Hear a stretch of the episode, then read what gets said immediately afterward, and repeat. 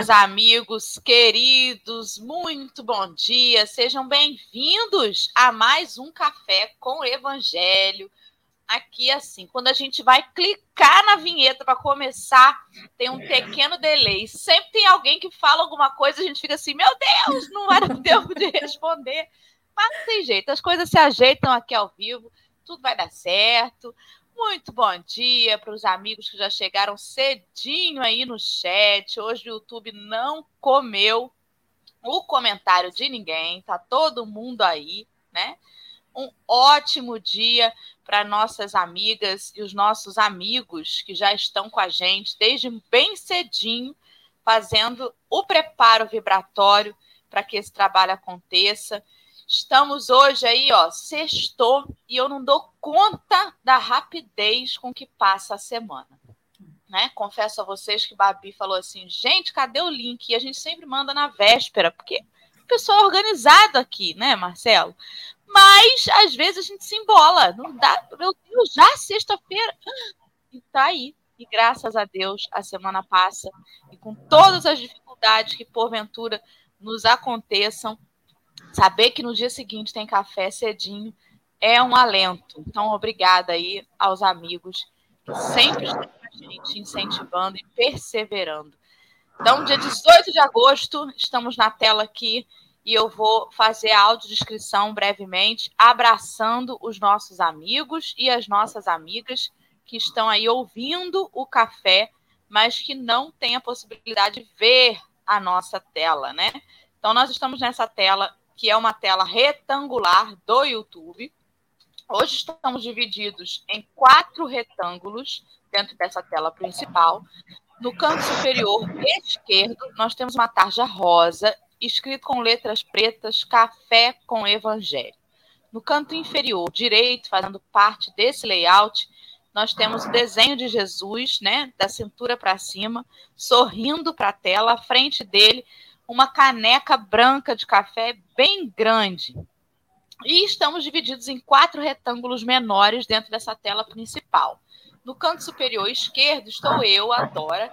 Eu sou uma mulher branca, de cabelo liso, ele é castanho, com mechas loiras, está na altura ali, um pouquinho passando do ombro.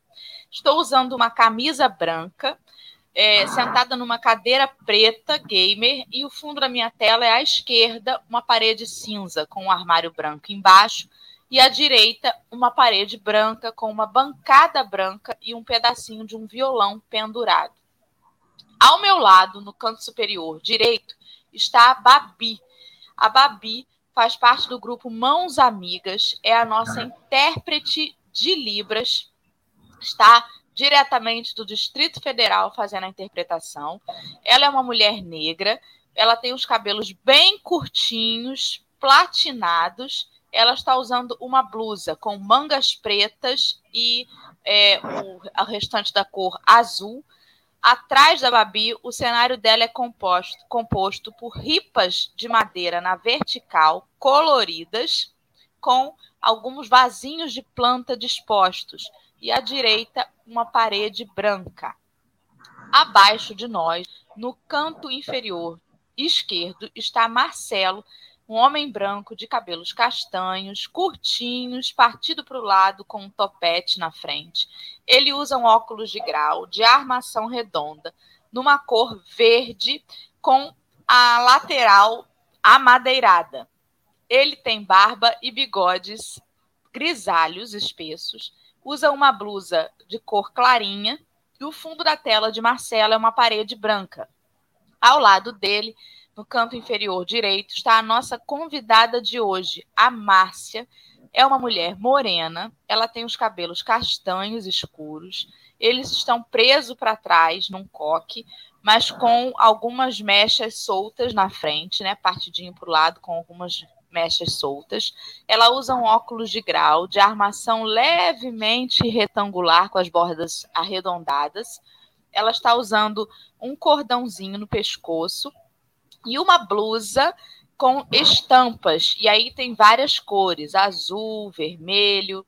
O fundo da tela dela é uma parede branca com um quadro podendo ser visto pela metade acima da sua cabeça. Muito bom dia para Babi, que completa todas as nossas sextas-feiras aqui, trazendo alegremente a mensagem para a comunidade surda. Gratidão, minha querida, muito obrigada. E obrigada por entender aí a nossa correria e às vezes a gente atropelar e, e mandar em cima da hora o link, mas obrigada assim mesmo pela sua paciência, pela sua compreensão. Bom dia, Marcelo Turra. Meninas, bom dia, que alegria! Olha, 18 de agosto, porque normalmente agosto tem três meses, né? Em um. Esse mês está diferente, está indo celery, né? A celery. E, e a gente está impressionado com a velocidade desse tempo. E me chama muito a atenção para uma coisa que a gente esquece que o tempo não nos aguarda. Precisamos acelerar a nossa reforma íntima, precisamos acelerar o nosso acerto de contas, porque, né, antes de depositar a sua oferenda, reconcilia-te com o teu adversário enquanto está esse caminho. Vamos fazer acerto de conta, vamos pedir desculpas, vamos parar de odiar, sentimentos infelizes, sentimentos que são âncoras. Tem sentimentos que são âncoras, né? Prendem a gente no chão e a gente já está no chão, né? Preso ainda, piorou, gente. Não tem condição. Às vezes eu me sinto um, um, um cachorrinho numa coleira sem uma patinha. Olha que complicação. Né? Já estou sem uma patinha numa coleira. Então vamos tirar pelo menos a coleira, né, para a gente poder conseguir caminhar lentamente com uma felicidade, porque o tempo está passando. Né? Então vamos que vamos. Estamos com nossa companheira hoje aqui, uma alegria te receber, baiana, soteropolitana, residente em Macaé, esta cidade que converge todas as pessoas num lugar só.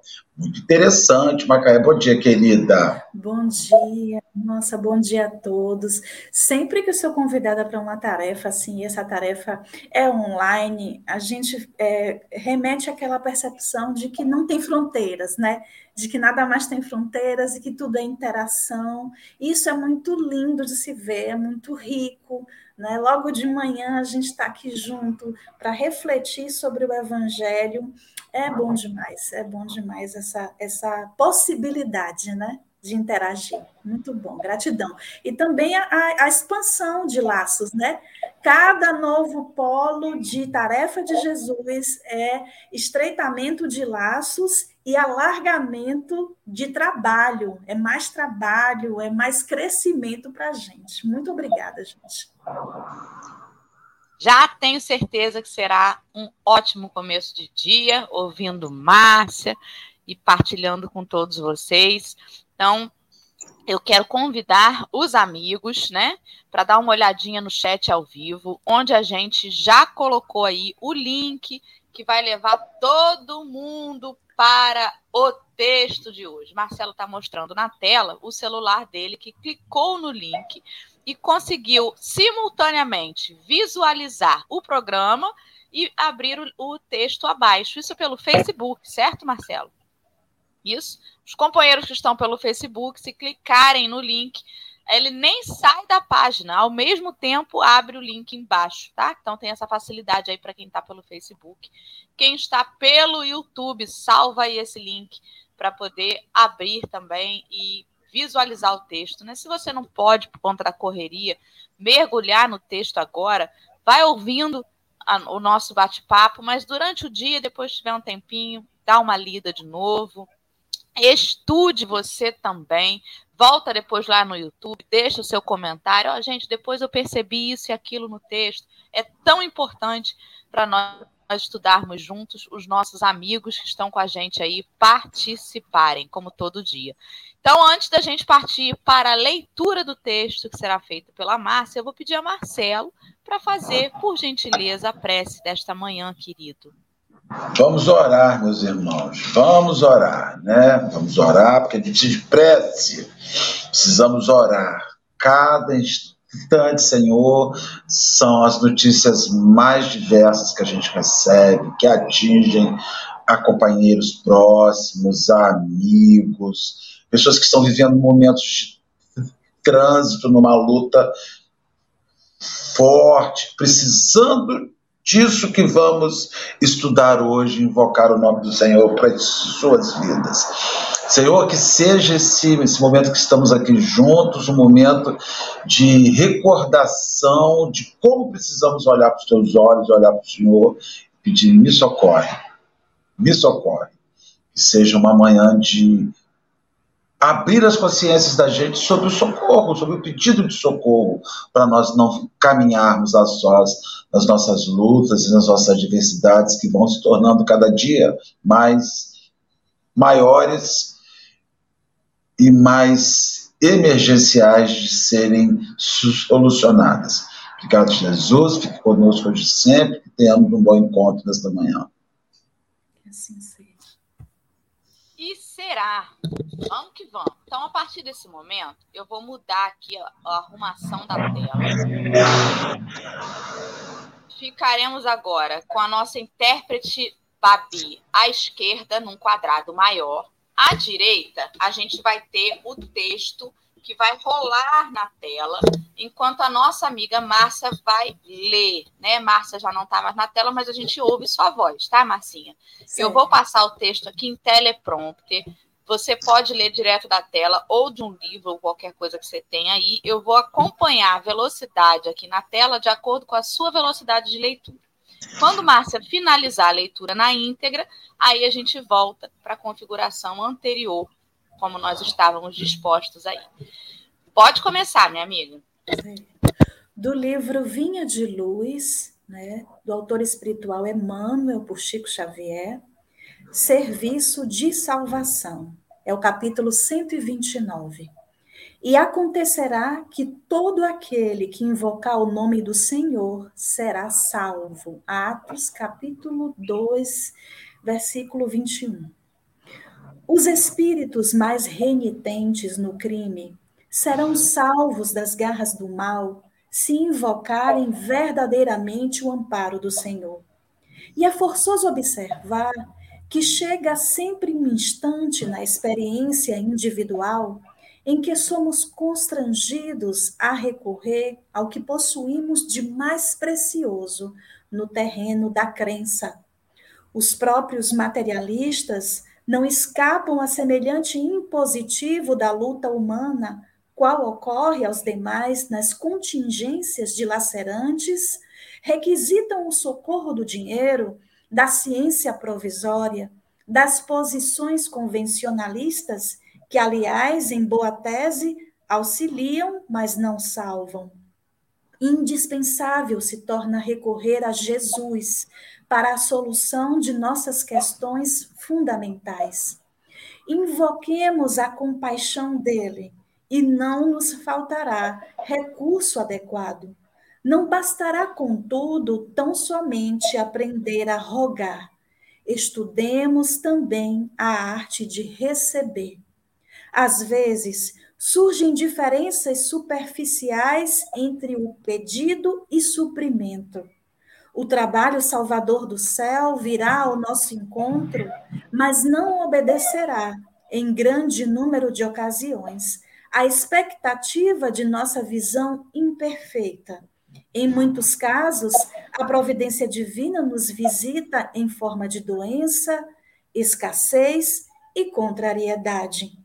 A miopia terrena, todavia, de modo geral, só interpreta a palavra salvação por vantagem imediata.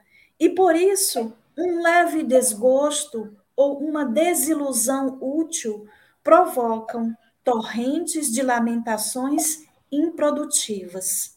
Apesar de tudo, porém, o Cristo nunca deixa de socorrer e aliviar e o seu sublime esforço de redenção assume variados aspectos, tanto quanto são diversas as necessidades de cada um. Emmanuel.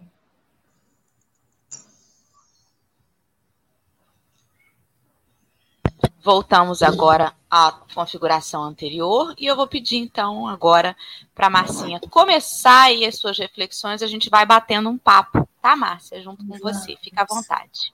Vamos. Esse, esse texto, ele trata um pouco da nossa condição, quando ele fala miopia terrestre, das nossas ainda dificuldades, né? Do, da nossa criança espiritual que ainda somos.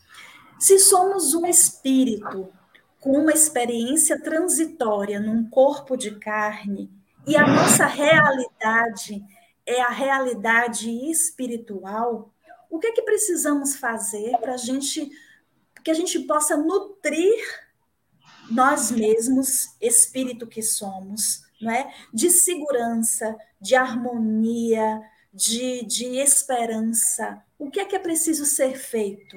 Né? Para que, quando as adversidades vão, eh, venham a, a ocorrer na nossa vida, a gente tenha aquela sustentação inabalável.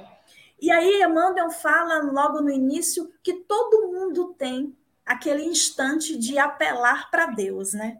Aquele, aquele momento assim na existência que a gente não encontra saída aqui, não encontra saída acolá, e onde é que a gente vai encontrar essa saída? É justamente a experiência dessa de seres espirituais, é a oração é onde a gente vai conseguir o suprimento para que a gente possa prosseguir. E como crianças espirituais, né, que ainda somos, recorrer a Jesus para que a gente tenha a salvação, muitas vezes ele diz uma coisa aqui interessante, que a gente é, precisa é, é, adestrar o nosso olhar, porque o que a gente pede não tem correspondência muitas vezes com o que recebemos. Mas por quê? Porque às vezes não sabemos pedir e nem mesmo sabemos receber. Quando a gente fala lá no Pai Nosso, né, que seja feita a vossa vontade na terra como no céu, vai lá no Evangelho segundo o Espiritismo, naquela coletânea de preces espíritas, na parte da prece geral, é, os espíritos trazem aqui a contribuição de que esse trecho seja feita a vossa vontade na terra como no céu, ou seja, seja feita a vossa vontade e não a nossa. É isso que a gente precisa entender, né? Fala um pouco da submissão e diz assim: se a submissão é um dever do filho com relação ao pai, do inferior para com o superior, quanto não deve ser maior da criatura com relação ao Criador. Fazer a vossa vontade, Senhor, é observar as vossas leis e se submeter, sem murmurar, aos vossos decretos divinos. E aí entra a questão. Quando às vezes acontece algo na nossa vida, digamos assim, que nos treme na base, é, é essa maneira de receber a situação que precisamos aprender. Porque a gente sabe que é uma experiência e que nessa experiência é composta de provas. São, é composta de adversidades que a gente mesmo trouxe. Porque em, em experiências passadas, né, a gente se comprometeu em muitos aspectos. E agora, numa nova oportunidade, a gente vive aqui para a gente voltar a dar o equilíbrio que em algum momento a gente tirou da lei. Porque tudo é lei de amor. A gente deve vibrar amor, porque estamos imersos em amor. Deus é amor. E, e Deus, como é, onisciente, né, onipotente, nos sente, nos sabe. E Jesus, como seu representante né, neste planeta, nos quer, mesmo com as imperfeições que a gente tem. Ele nos quer. Recentemente eu, eu venho me deleitando com uma série da Netflix chamada The Chosen, Os Escolhidos, né? E que nos apresenta um Jesus que quando eu vi pela primeira vez essa série, eu fiz, meu Deus, é esse! é um Jesus que sorri, é um Jesus que faz brincadeira, é um Jesus que toca profundamente, que olha nos olhos. Eu fiz, nossa, esse ator, bendito seja esse ator. Ele está muito inspirado, ele está muito em conexão com, com um mensageiro mesmo. E eu fiz assim: olha, com, quanta coisa linda que isso proporciona quando essas telas invadem as nossas casas. Então, pensando em Jesus, nessas cenas que a gente vê nessa série, né? Ele diz, quando ele fala: olhe para mim, eu não escondi o meu rosto de ti, eu vejo você. É isso que Emmanuel fala, que a gente tem a quem recorrer. Jesus é a quem a gente deve recorrer, né? E que compreende as nossas limitações. E aí, quando chega a prova, quando chega as dificuldades, que a gente balança, é que a gente deve, né, introjetar a lição de que precisamos saber receber, que seja a vontade de Deus e não a nossa. Essa submissão à divindade, né, é que devemos ter. Imagine a submissão da criatura para com o Criador. Então, o que é que deve ser feito? Rabindranath Tagore, né, um poeta indiano, né, que psicografa através de Divaldo Franco, então tem uma obra vastíssima de Tagore, que de poemas, de cânticos, de beleza, quando Tagore fala de Jesus, né, ele nos diz né, que sempre a gente precisa rogar, a nossa rogativa é de força. Força que a gente aure dentro de nós, pois somos filhos de Deus, para enfrentar aquela dificuldade. Então, nos poemas de Tagore, ele apresenta Jesus de uma forma muito poética, mas nos conclama a arrogar essa força para as dificuldades. Outra pessoa, Maria Dolores, né, outra benfeitora, doce, né, afabilidade e a doçura em Maria Dolores exala quando a gente lê um poema de Maria Dolores por Chico, conterrânea nossa, né?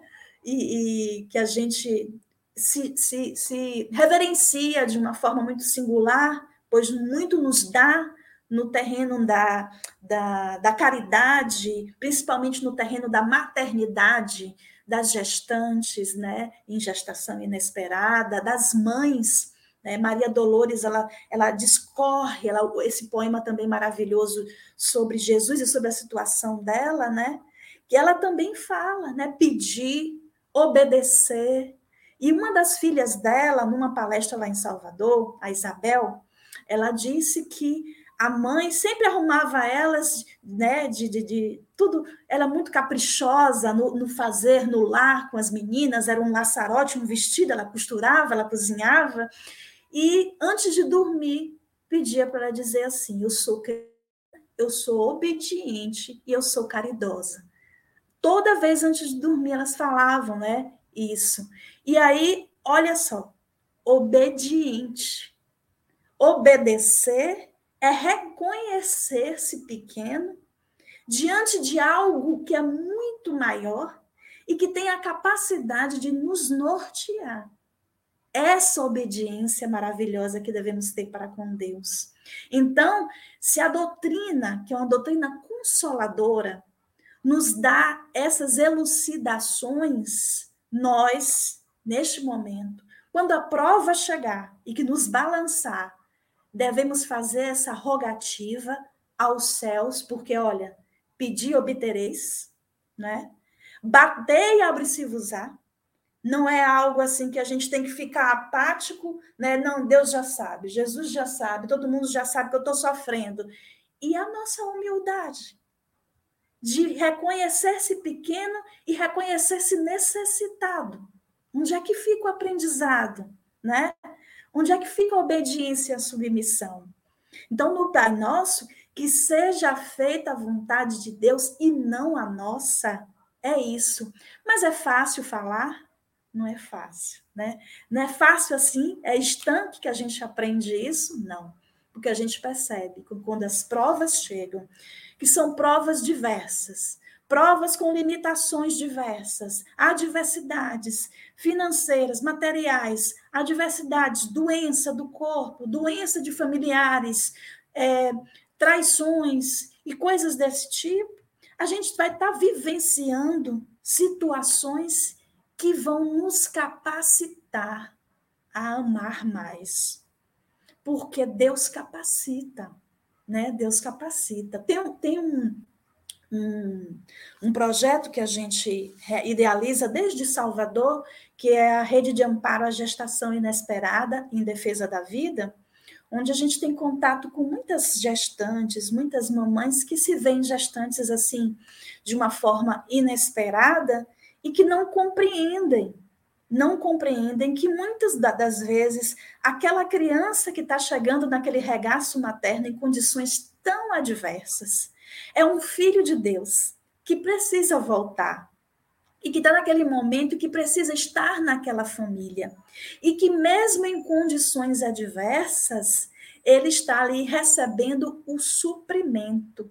Talvez o suprimento não seja uma vida fácil, tranquilidade, é, é alimentação quando quiser, dinheiro à vontade, porque às vezes nossa visão equivocada e míope acha que salvação, que suprimento é conforto material.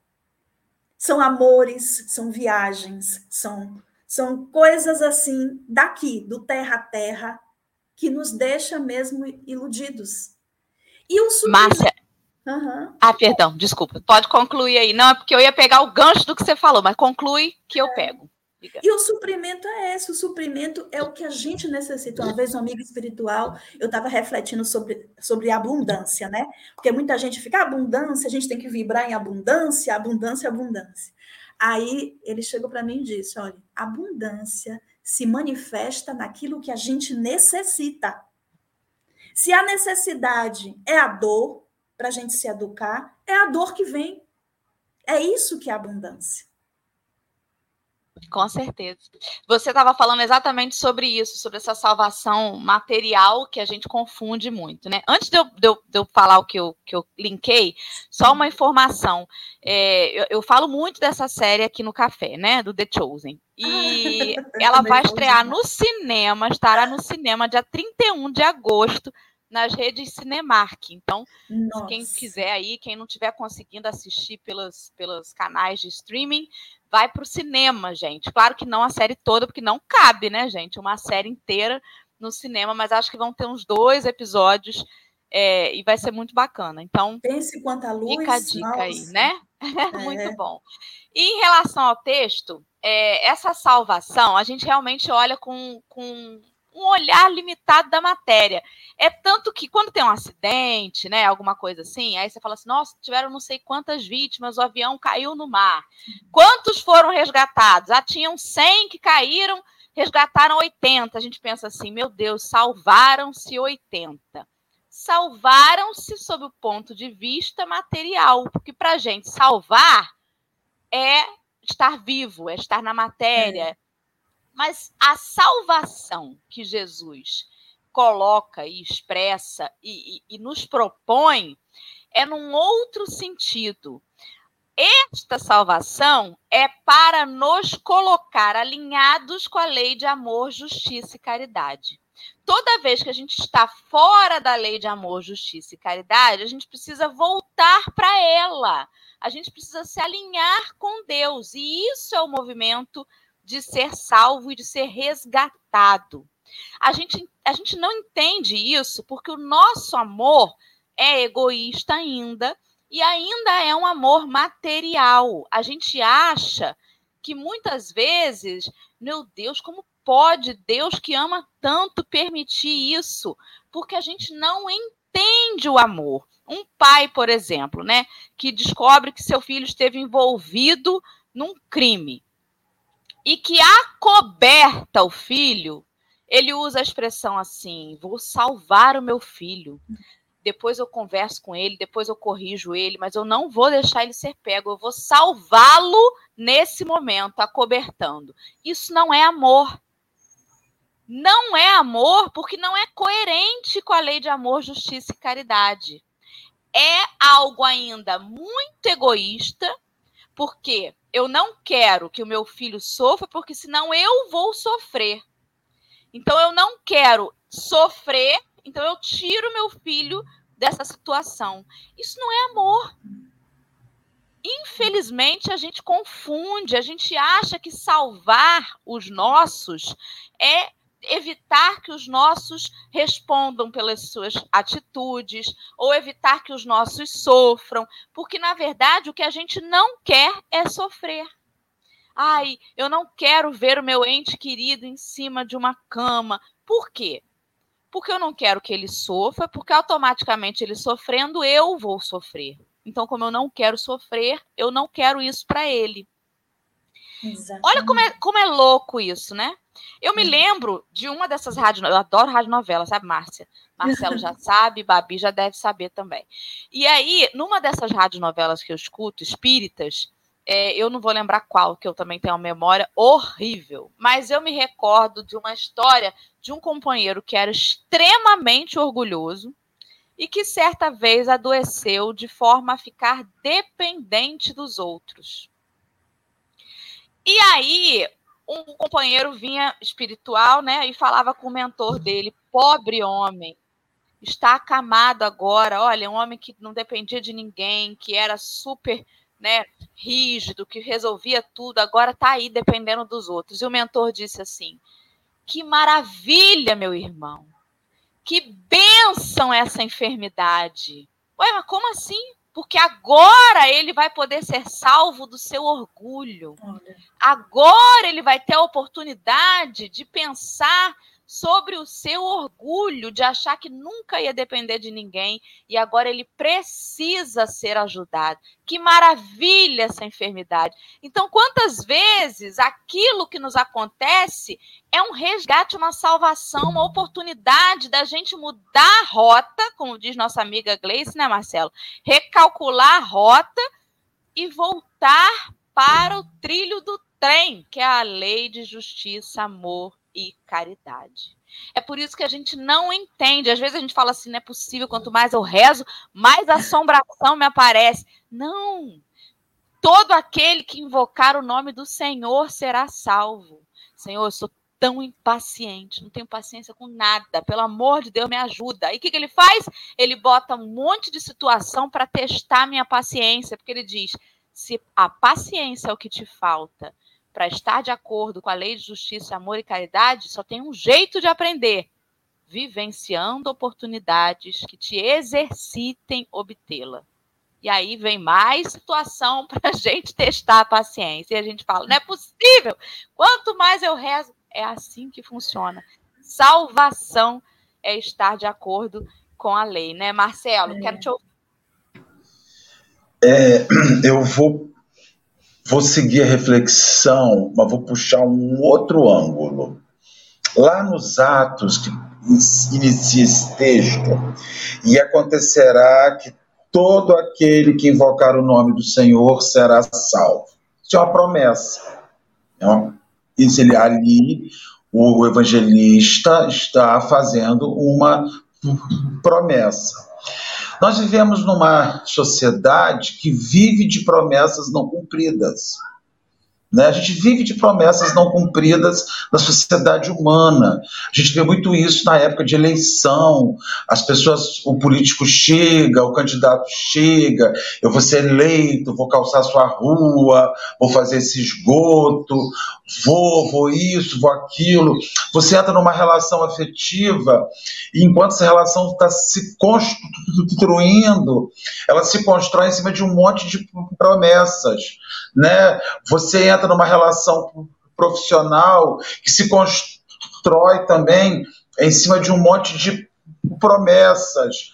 Você tem uma relação de amizade fundamentada em promessas. Então a gente vive numa sociedade que passa o tempo inteiro fazendo promessas, só que dentro deste mundo de provas e expiações, o que, que se dá na maioria das vezes? As promessas não são cumpridas. O cara é eleito, não calça sua rua, a promessa do emprego não se consolida, as promessas de juras de amor eterno não se definem, as promessas, as promessas, as promessas. Então, assim, quando as promessas não se cumprem, na sequência vem o quê? Vem a frustração. A gente vive numa sociedade hoje extremamente frustrada por não ter promessas cumpridas. E quando você pega promessas, frustração, aí você entra na terceira parte, que é a decepção. Você se frustra e se decepciona. E com a decepção vem o quê? Fechando o circuito, o descrédito.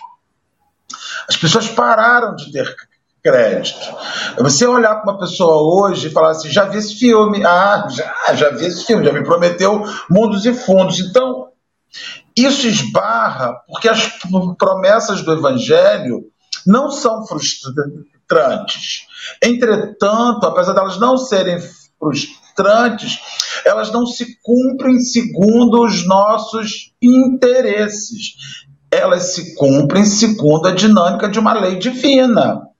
Quando Emmanuel, lá no final, ele vai dizendo que a miopia terrena interpreta a palavra salvação por vantagem imediata, e você vê, meninas, vocês veem muitas vezes, eu pedi a Jesus que me desse algo e ele não me deu aquilo, porque eu nunca vou pedir ao Cristo, nunca vou pedir ao divino, ao plano espiritual superior, coisas para daqui a 100 anos né? Eu estou pedindo coisas para daqui a meia hora, né? daqui a 100 minutos. Né?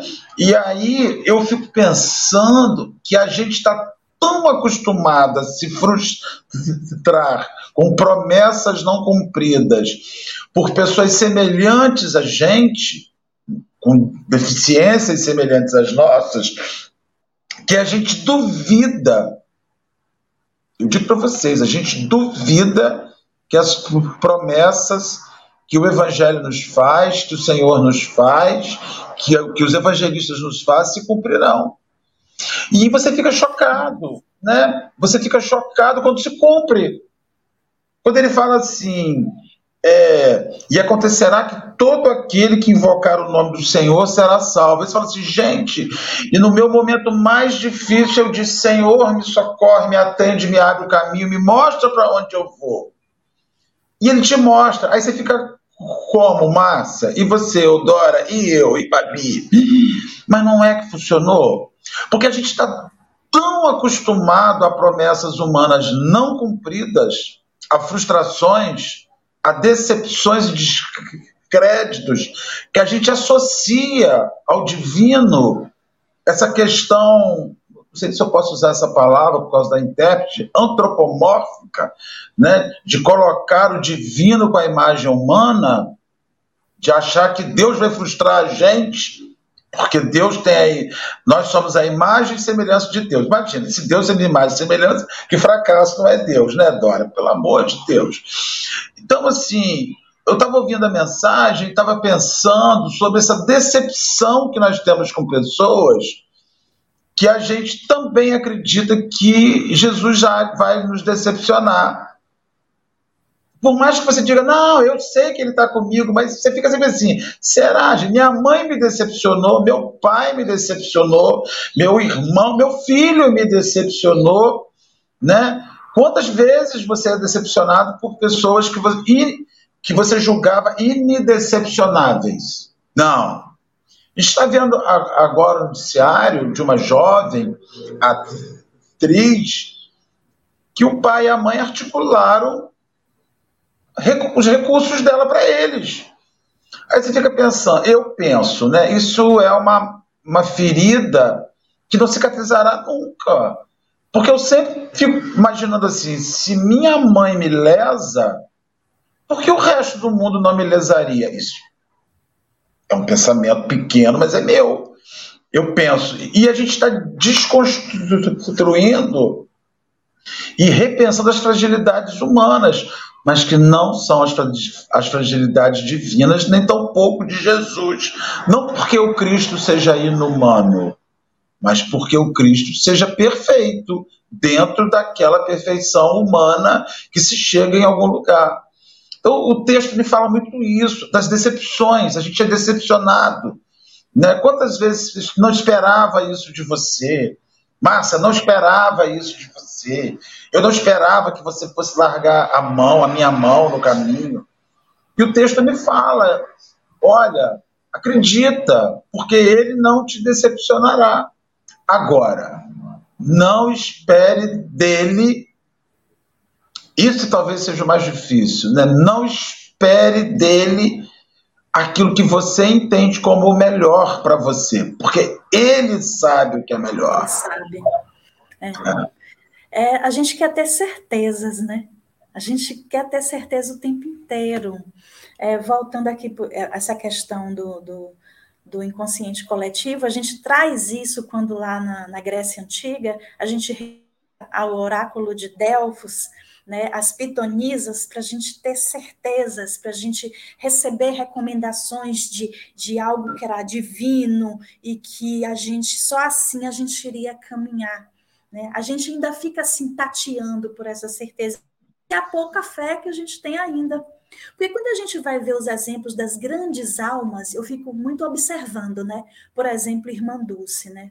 Irmã Dulce, a gente vê aquela fragilidade do corpo, pequenininha, cheia de limitações, limitações respiratórias, várias limitações, mas com uma força inabalável, uma fé, tamanha fé, e ela, mesmo com todas as limitações, conseguiu fazer. As pessoas chegavam lá, ela com dificuldade respiratória, né, dormindo sentada, ô oh, irmã, que dificuldade, nossa, a senhora está precisando de uma cama hospitalar, de uma maca, vamos arrumar a maca. Ela, ah, meu filho, pode trazer, traga.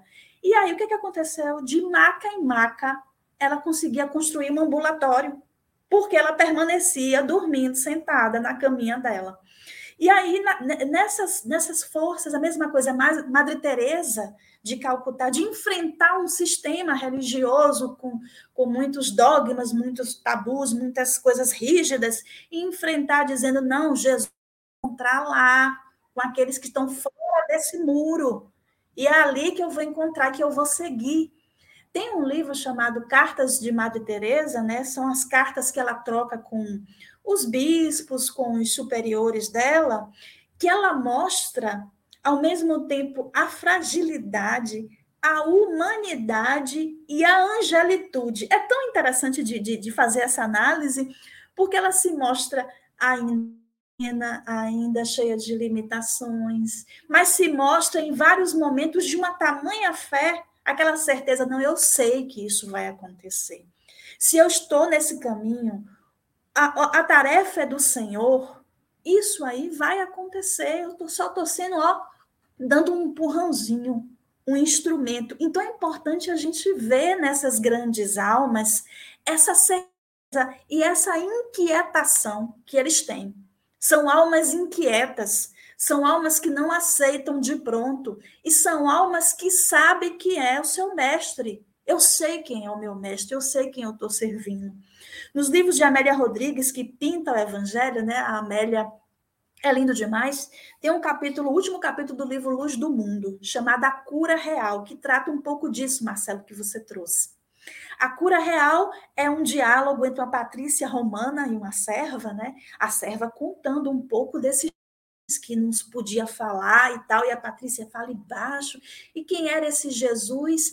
Eu segui, é a serva dizendo, eu conheci esse Jesus. E aí fala como foi que conheceu Jesus, para Patrícia Romana. É um diálogo onde elas estão assim num jardim, e aí fala. E a serva diz: Olha, eu sou deficiente física, né, de nascença, eu tenho uma paralisia.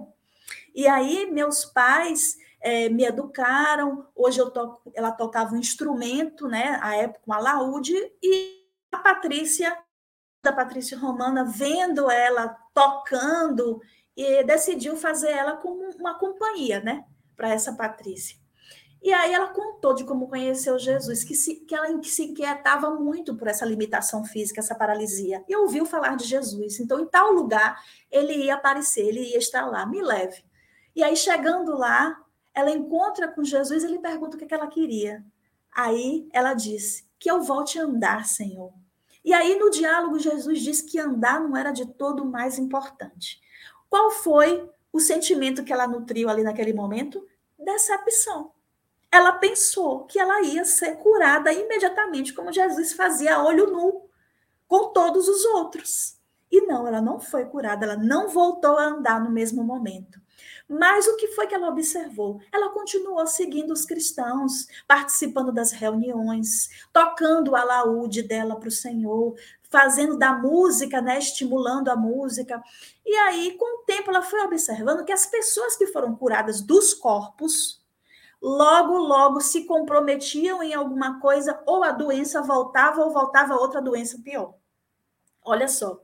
E com o tempo, ela foi aceitando nessa resignação dinâmica. Joana chama resignação dinâmica, essa aceitação que a gente tem né, do que vem do alto, mas que também não é aquela coisa assim apática, não, você aceita, mas ao mesmo tempo você está mobilizando forças. E aí ela foi aceitando aquela condição, e aí foi percebendo que as outras pessoas foram é, se comprometendo e ela se sentiu curada, mas curada da alma, que é a cura real, como é o título desse capítulo. Muito interessante esse capítulo. Com certeza, isso me lembra, inclusive, uma passagem, um dos episódios do The Chosen, em que um dos discípulos que manca um pouquinho da perna pergunta a Jesus por que, que é que ele não curou. E Jesus diz a ele que uma pessoa que é curada fisicamente, ela pode testemunhar o Cristo, o Evangelho. Mas aquele que fisicamente tem limitações e mesmo assim testemunha o Evangelho, este testemunho é um testemunho muito maior, né? Como que a gente não a gente não entende, porque a gente esperneia e faz pirraça, porque eu só quero se for assim. Eu acho que muito da nossa frustração com outro ser humano, Marcelo, tem a ver com um pouco disso. Porque eu quero receber do outro o que eu quero receber do outro e não o que o outro pode me dar eu quero que o Marcelo seja meu amigo, mas eu quero que ele seja meu amigo para vir na minha casa tomar café na hora que eu chamar. Ele não Ao pode dizer modo. não. Ele não pode dizer não. Ué, mas o outro tem o direito de dizer não. O outro tem o direito de falar, de fazer o que ele quiser e mesmo assim continuar sendo Ainda que ele queira muito ir tomar o café. Mas nem sempre dá. Pois é, entende? Então, às vezes, a gente se frustra com outro ser humano, não tanto pelo outro ser humano, mas pelo, pela falta de controle que a gente tem sobre o outro. Pais que se frustram com filhos. Eu fui advogado a vida inteira, eu criei você para ser um advogado, e o filho não quero, quero fazer outra coisa. Ué, quero fazer teatro, quero, sei lá, fazer outra coisa. E aí ele fica frustrado porque o filho não fez o que ele queria. Não é sobre o filho, é sobre você. Então, às vezes, a gente se frustra também com Deus porque a gente quer que ele se submeta à nossa vontade, né?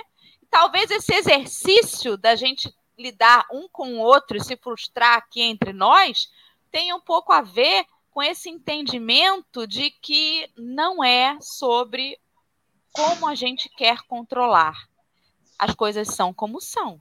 E o único controle que eu posso ter é sobre a minha atitude, né? As minhas escolhas. Marcelo, o tempo voou. Eu já vou te dar a palavra para fazer suas considerações finais para a gente devolver para a Marcinha. Tem um segundo parágrafo diz assim: e é forçoso observar que chega sempre um instante na experiência individual em que somos constrangidos a recorrer ao que possuímos de mais precioso no terreno da crença. Então, diferente daquilo que a gente imagina, é, voltar-se para o Senhor é, um, é uma lei, não tem jeito. Se não for hoje, será amanhã, se não for amanhã, será em 50 anos, se não for em 50 anos, será em 500 anos, mas a gente é constrangido pelo sofrimento, como a gente é ignorante, né, gente? Como a gente é ignorante, a gente é constrangido pelo sofrimento a procurá-lo. Não adianta. Pelas vias mais diversas, pelos caminhos mais diversos, nós presenciamos todos os dias experiências que, se nós não tivermos Jesus guiando os nossos passos. Semana tivemos filho de um companheiro, querido de nossa instituição, que num ato de fragilidade se auto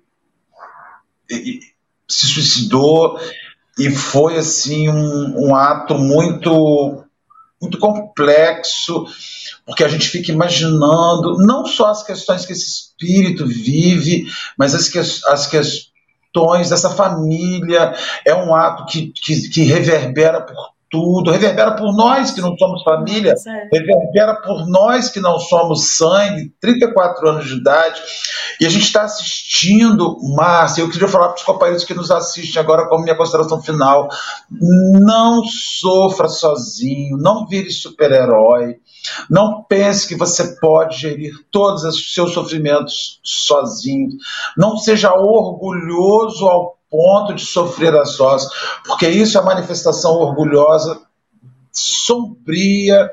Procure ajuda, volte para o Senhor, procure o Senhor na casa espírita, procure o Senhor na sua família, procure o Senhor nos seus amigos, procure o Senhor onde quer que ele possa se apresentar. A gente é, vê, está assistindo muito, muito, muito, muita busca na casa espírita por pessoas desesperadas, elas estão chegando num nível de loucura. Eu fico vendo gente e mais me assusta. Antes, isso era relacionado a dinheiro, a casamento, a, um, a saúde, uma doença. Hoje não passa mais por isso, Dora e Márcia e Babi. Está passando direto. Agora as pessoas estão se conscientizando que a culpa não é do casamento, que a culpa não é da falta de. A culpa é da alma mesmo. Então, é muita gente, gente, sendo constrangida de fato a olhar para o Senhor e pedir ajuda. É isso, não deixe de não deixe de se voltar a Deus, sabe? Peça, clame, procure pessoas, procure um caminho de encontrar isso. Não espere chegar no momento que as forças são roubadas. Eu não sei vocês, mas eu já quase fui ao ponto de não ter forças para pedir ajuda. Uhum. Eu já quase cheguei ao ponto. Por uma determinada hora, você vai enfraquecendo, enfraquecendo, enfraquecendo. Quando você procura, até para pegar. A pessoa fala assim: por que você não me pediu? Por que você não me... Porque até para pegar um telefone e dizer no WhatsApp, me ajuda, não deu. Então, não deixe chegar ao limite. Peça antes, peça socorro antes não acho normal a dor. Essa resiliência humana, ah, eu vou sentar assim que assim vai doer menos, ah, eu vou ficar assim que assim vai doer. Não aceite, nós não vivemos para sentir dor. A gente não pode aceitar uma existência com dor. A gente tem que procurar uma coisa para parar de doer. Né? Mesmo que não pare como você queira, mas que eu fiz o esforço para parar. Não deixe, não, não se acostume com a dor, porque a dor vai ficando maior vai ficando maior, vai ficando maior. Quando você vê, você vive no remédio. A dor é um mecanismo que fisicamente também, mas eu vejo que além do físico, né, é um mecanismo que avisa que há algo errado. As pessoas que não sentem a dor física, que pisam num prego e não sentem dor, elas estão muito mais propensas a terem problemas seríssimos, porque a dor é o sinal, tem algo errado com seu corpo, né? E aí a gente procura. Tanto que a gente fala assim, só procura o médico, né, o dentista quando dói. Porque se não doesse nem isso, caía tudo, uhum. ninguém, né? E ninguém procurava. Então, a dor é um sinal para procurar. Ninguém fica sentindo uma dor de cabeça, quer dizer, eu fico, perdão. Mas ninguém fica sentindo uma dor de dente, vou botar o dente. Ninguém fica sentindo uma dor de dente e fica sentindo. Uma hora vai passar, uma hora vai passar. Não vai. No máximo, você vai, pelo menos, tomar um remédio, né? Alguma coisa você vai fazer. Por que, que é que a dor da alma a gente acha que dá para esconder, que dá para disfarçar, que dá. Não dá, né? Então, antes de devolver a palavra para Marcinha, já que Marcelo puxou esse tema, aos amigos que estão ouvindo a gente, mas não estão vendo a tela, ou os nossos companheiros deficientes visuais, ou vocês que estão pelas redes de podcast, nós estamos passando no momento um banner que convida aos amigos que desejam conversar sobre questões que afligem acerca da vida, receber instruções acerca da doutrina espírita, do Evangelho de Jesus, o acolhimento fraterno da Casa Espírita Suave Caminho está à disposição. Acontece online ou presencialmente. Você pode ter todas as informações de como fazer, né, de como agendar pelo telefone da casa, pelo WhatsApp. Então, pessoal, anota aí, é o 22 99287 1997. E é isso, Marcinha, querida, já estamos com saudades. Já queremos você de volta. Muito obrigada pela sua presença, obrigada aos amigos do chat, a Babi, que está aí com a gente, né, toda sexta-feira, nossa gratidão imensa. Vou te deixar, Márcia, com as considerações finais e em seguida você já faz a prece, por favor. É, é interessante Marcelo trazer essa contribuição, porque justamente eu escolhi um, um trecho do Evangelho segundo o Espiritismo, lá no capítulo é, capítulo 27, da alegria da prece.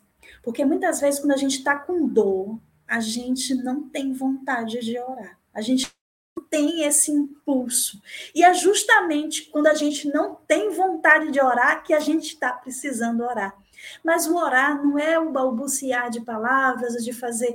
Não, não. O orar é a nossa alma estar em atitude oracional ou seja, parar e se entregar.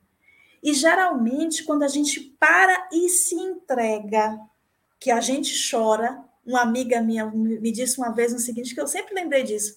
Eu, quando eu estou orando e que eu choro, é porque eu sei que minha oração foi atendida.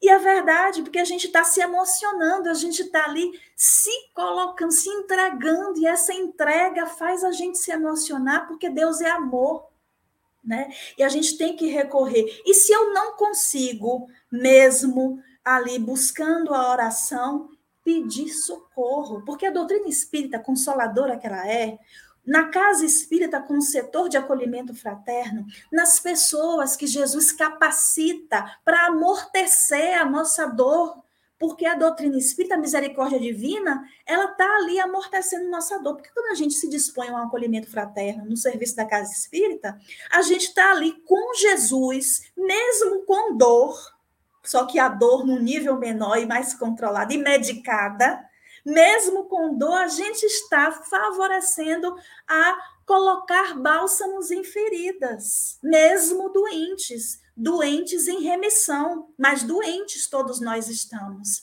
Então, que a gente peça, que a gente coloque nossa alma em posição de oração, né? em atitude oracional, e se entregue a Deus, se entregue ao nosso Senhor Jesus Cristo, que vai nos salvar. E aí eu vou ler um trechinho, tá? Desse texto Alegria da Prece. Olha só. Marchai, é, o, é Santo Agostinho que nos diz marchai. Marchai nos caminhos da prece e ouvireis a voz dos anjos. Que harmonia! Não mais os ruídos confusos e a entonação aguda da terra, são as liras dos arcanjos, a voz doce e suave dos serafins, mais leves que as brisas da manhã, quando brincam nas folhagens dos vossos grandes bosques. Em que delícias caminhareis! Vossa linguagem não poderá definir essa felicidade, tanto entrará por todos os poros, tanto a poder, tanto a fonte na qual bebe, orando, é viva e refrescante. Doces vozes, embriagadores perfumes que a alma ouve e saboreia quando se lança a essas esferas desconhecidas e habitadas pela prece, sem mistura de desejos carnais Todas as aspirações são divinas e vós também orai com Cristo, levando sua cruz do Gólgota ao Calvário. Levai a vossa cruz e sentireis as doces emoções que passavam em sua alma, embora carregado de um madeiro infamante. Ele ia morrer, mas para viver a vida celestial na morada do seu Pai.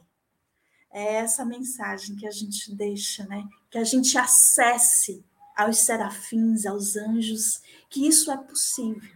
Isso é possível. É o socorro que chega.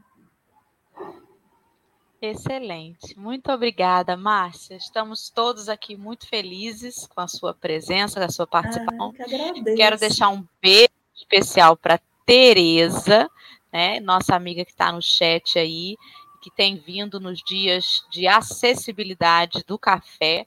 Tereza, chame os amigos para se juntar aí a nós também. Um abraço a todos vocês. Marcelo, você tem algo mais a dizer, querido, nesta manhã de fim de sexta? fim não, né? começo de sexta. Beijos a todos. Babi, um beijo grande, querida Marcinha. Fiquem com Deus e até amanhã, que é sábado e tem o quê? Café. Todo dia tem. Tamo aí. Tchau, tchau.